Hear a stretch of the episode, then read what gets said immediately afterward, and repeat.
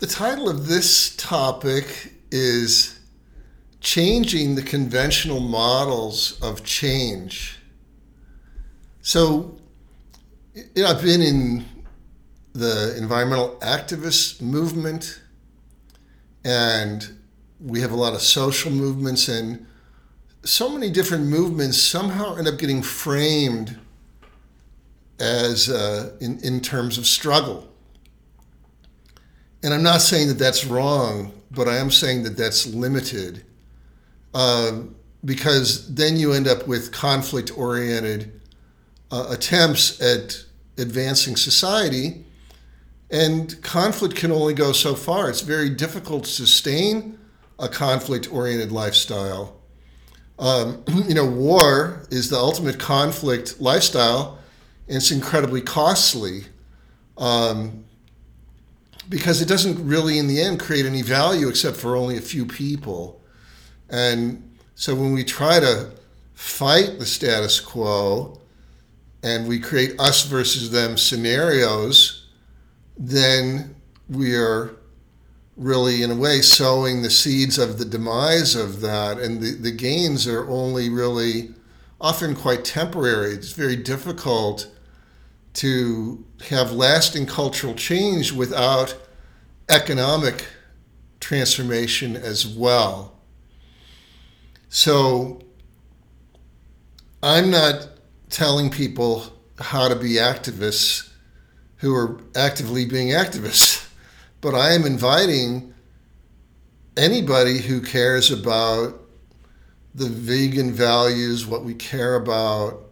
I'm inviting anybody on kind of in our corner to consider that when we go into the field of finance and business, there is a, a factor of that that requires uh, mutually beneficial agreements. So, yes, there are coercive agreements out there, you know, where you know the, the, the big banks might take advantage of you. I mean there's a lot of you know obviously there's tons of funny business that go on in the world economy uh, under the name of business.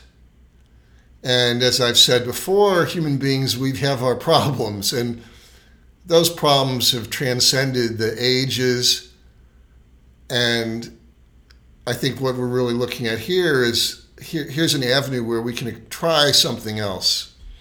You know, people have tried to create, like in the United States, a member of Congress wanted, you know, we have de- essentially the Defense Department. It used to be called the Department of War. Why not have a Department of Peace? Why not look at all the ways we could create peace? Well, government is a conflict oriented arena for change.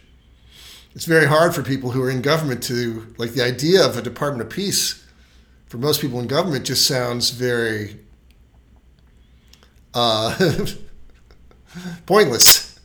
I think that's the only way to, to call it. But here, if we're developing the economy in an independent uh, a, a creative way where we can look for peace, where we can disavow using coercion in our methodologies, we can build a peace based culture in that way.